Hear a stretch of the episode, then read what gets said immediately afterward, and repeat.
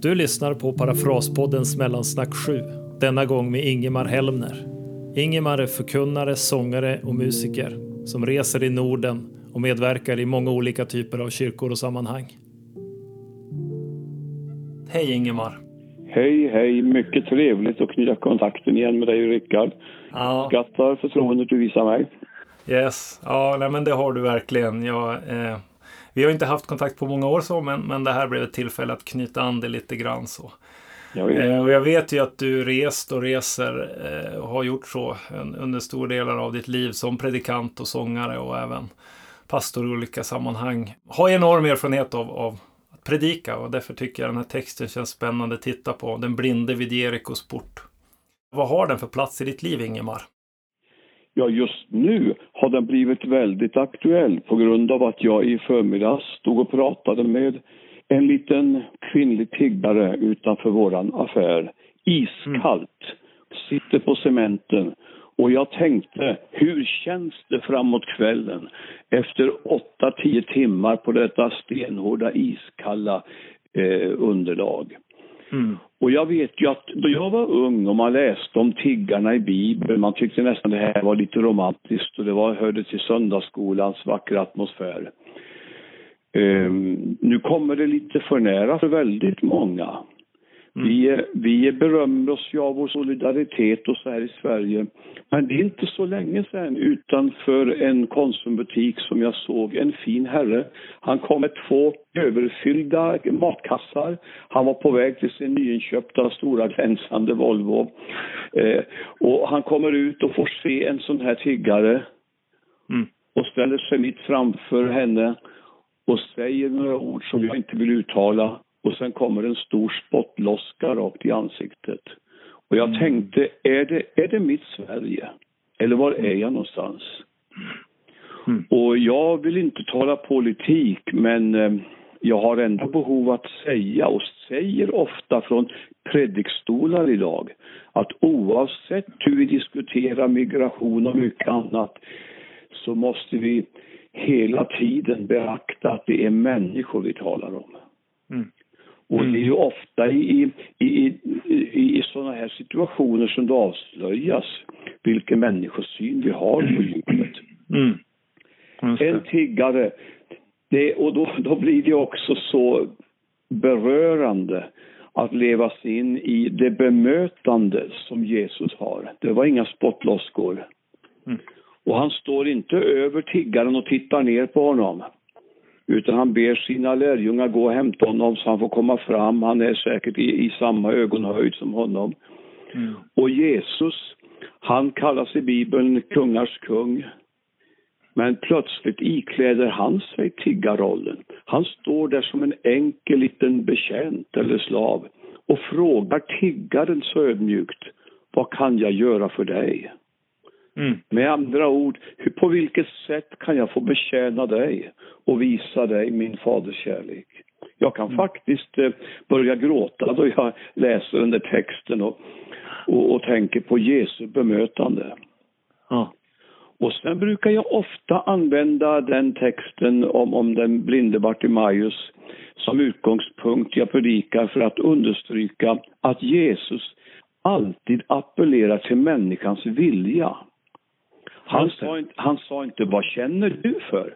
Det är annars typiskt ett svenskt äh, äh, uttryck. Jag känner inte för, jag känner för det. Han sa mm. inte vad känner du för? Han sa vad vill du?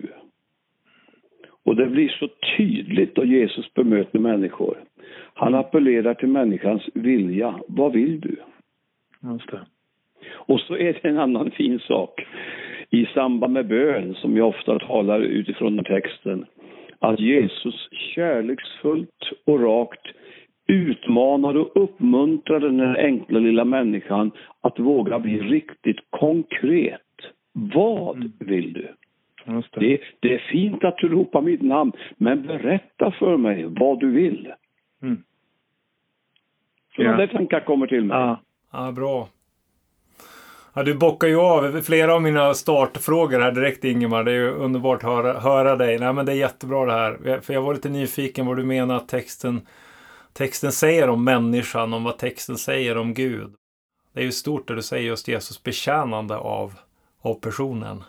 Ja, han, han tvingar sig inte, inte ens på en tiggare som sitter i dikesrenen. Mm.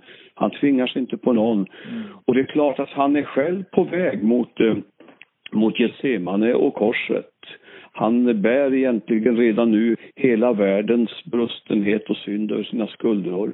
Mm. Och omkring honom på, på vägen har han kanske tusentals människor som pockar på hans uppmärksamhet.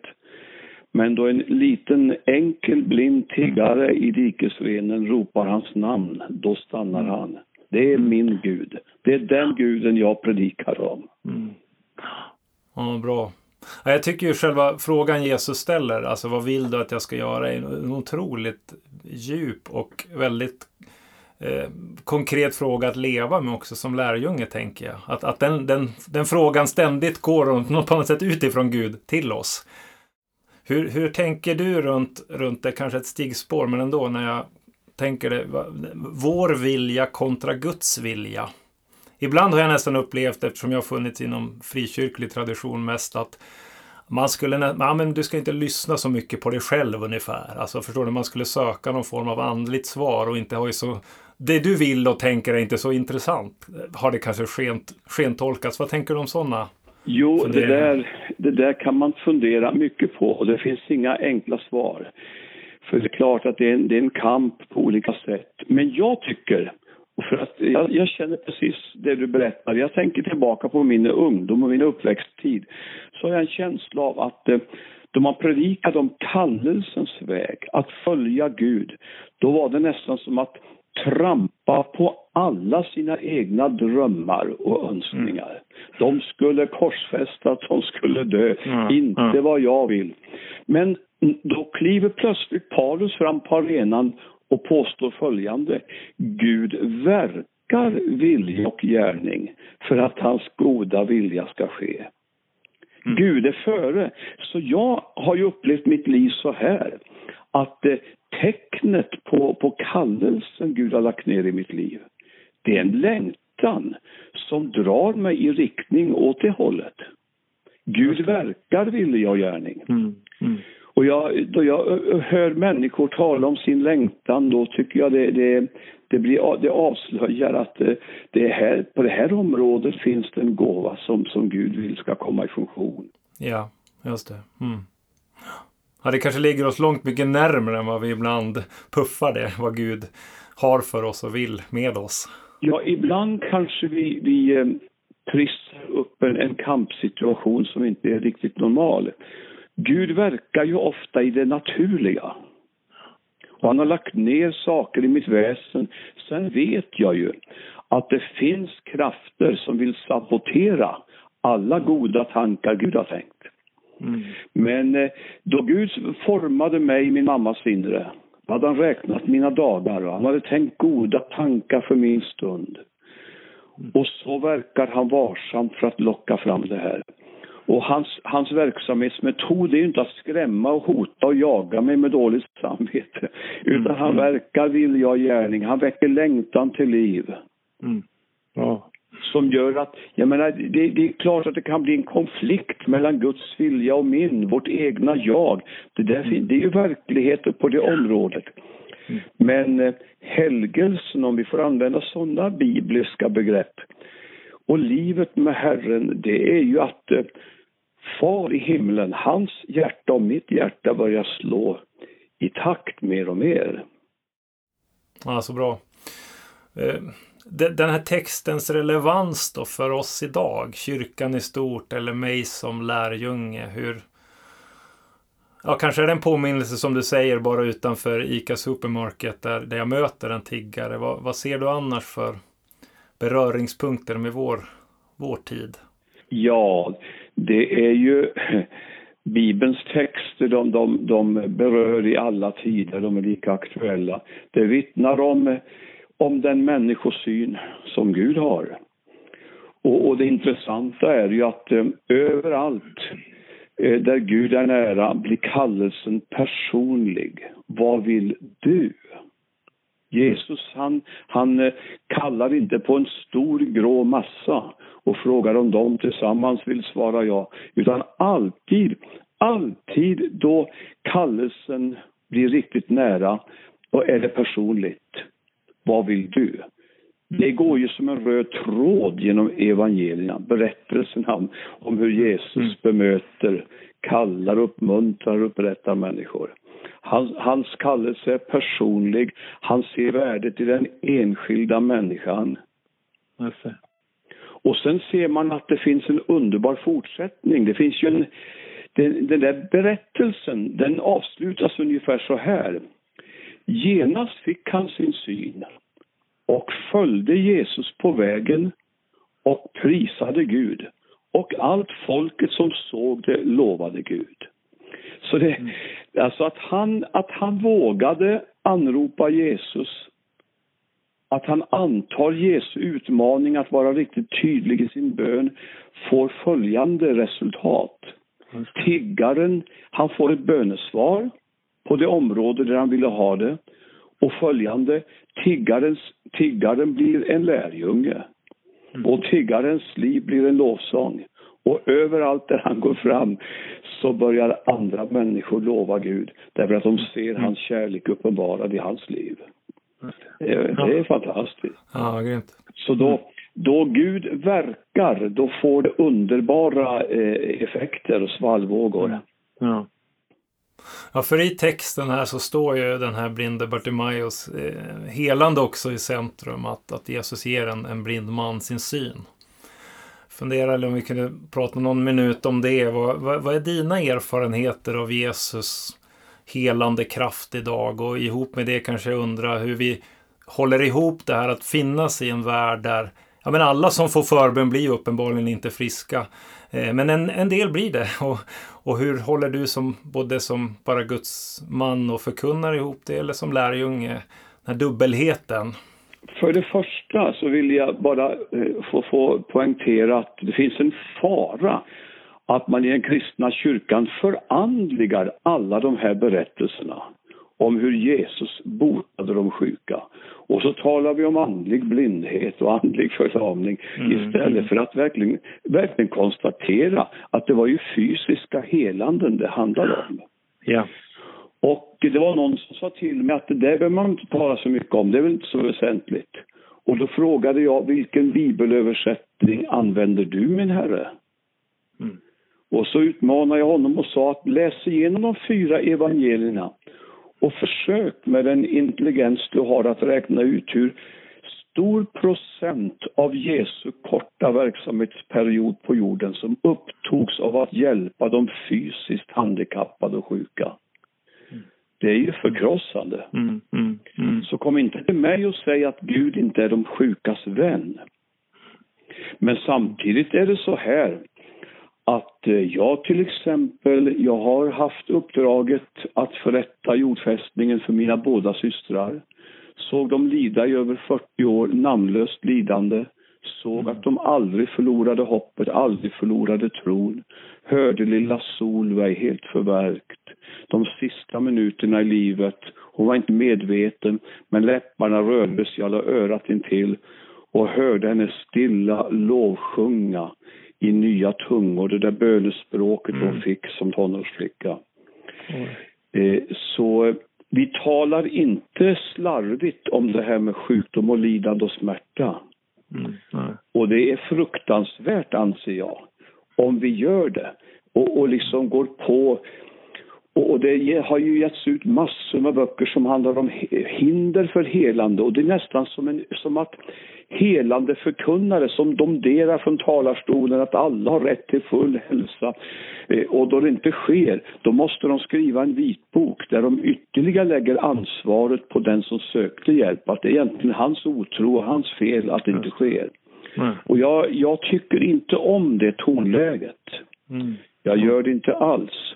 Och jag tror att ska vi, ska vi eh, slå an hjärtslagen ifrån vår far i himlen, då, då måste vi möta människor mycket ömt och kärleksfullt. Och vi, mm. Mm. Vi måste våga inse verkligheten. Att det finns helgon som litar på Gud och bekänner honom som kämpar med sjukdom under hela sitt liv. Det är ju bara faktum. Mm. Men, men jag tror att det finns ett helande som är väldigt angeläget nu. För att under de sista 30 åren har det funnits övertoner då det gäller predikan om helande som har faktiskt skapat ett öppet sår i kristenheten. Mm. Och i långa stycken tagit frimodigheten från kristna förkunnare att predika ut Bibelns löften om helande för sjuka.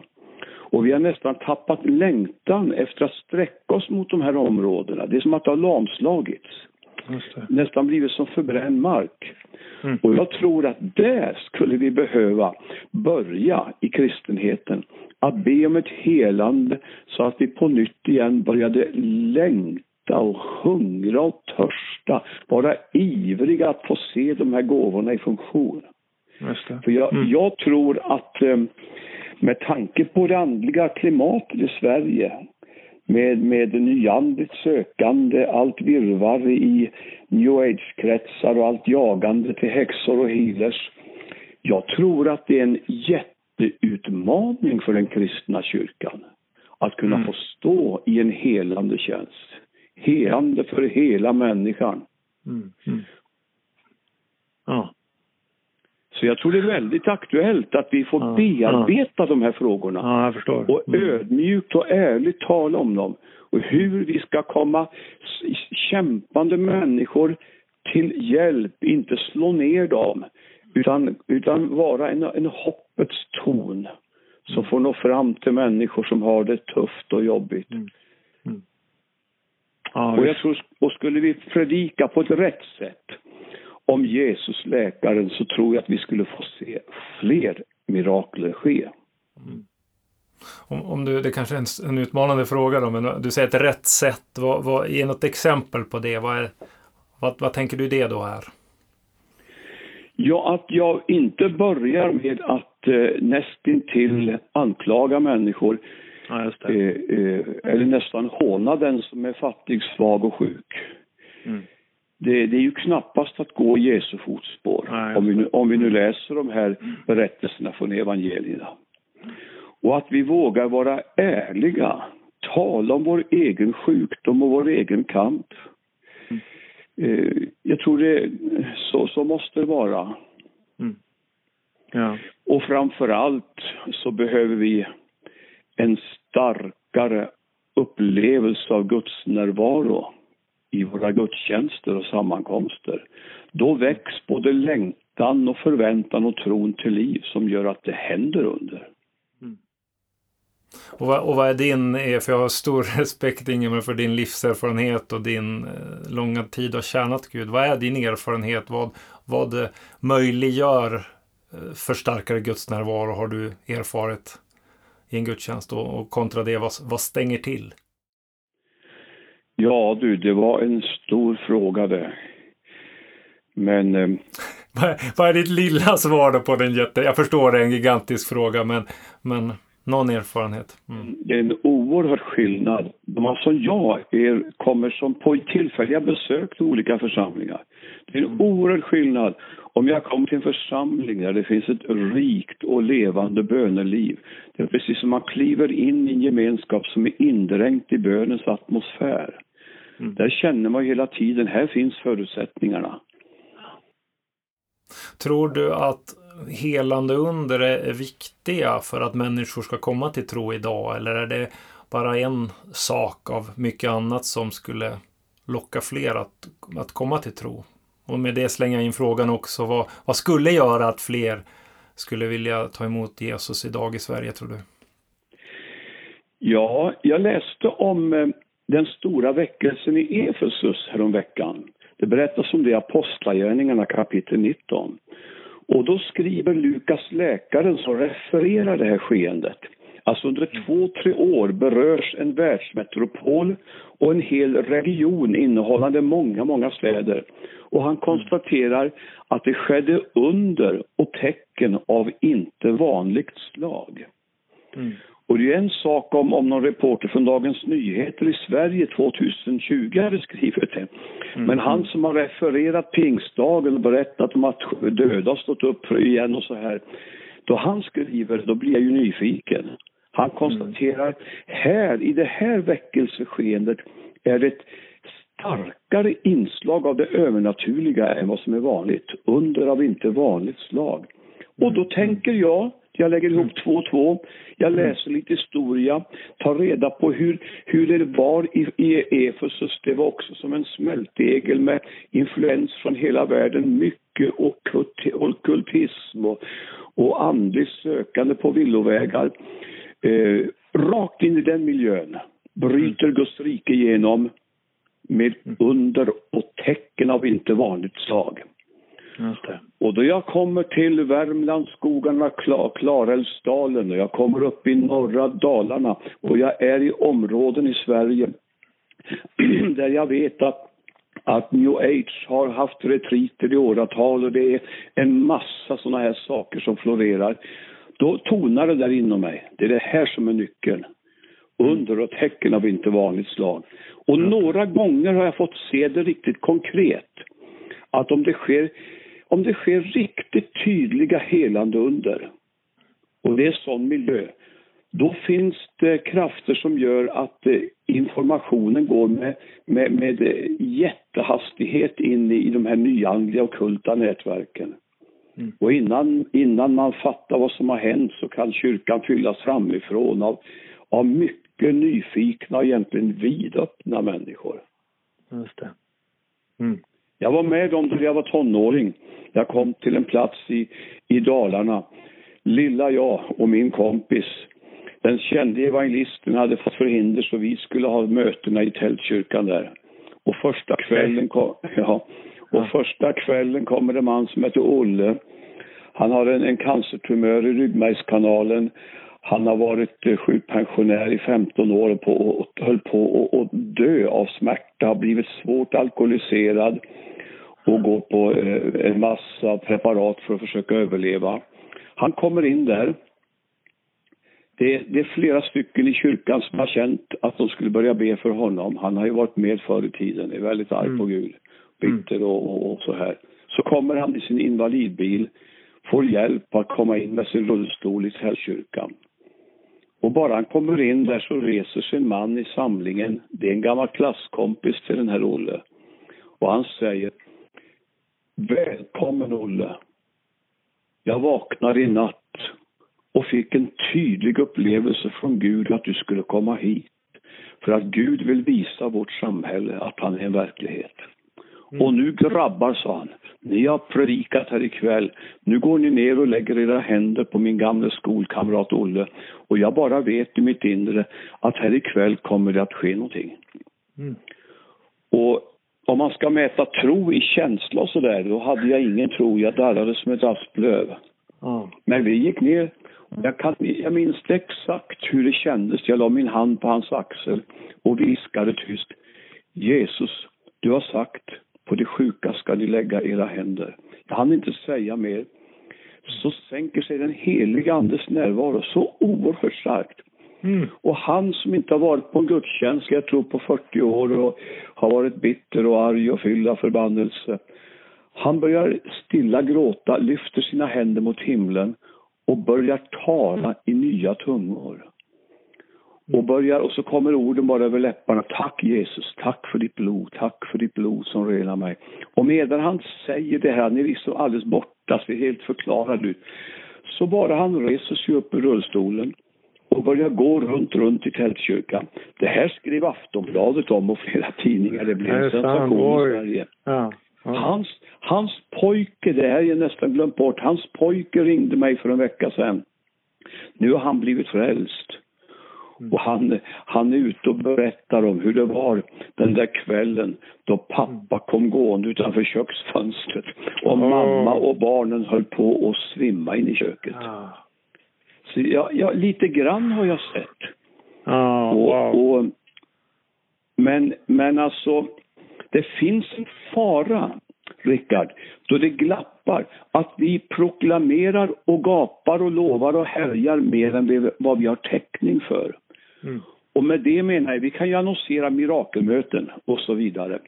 Mm. Eh, men det vill ju till att vi har täckning i andlig utrustning och att det finns andliga gåvor i funktion. Ja. Um, mm.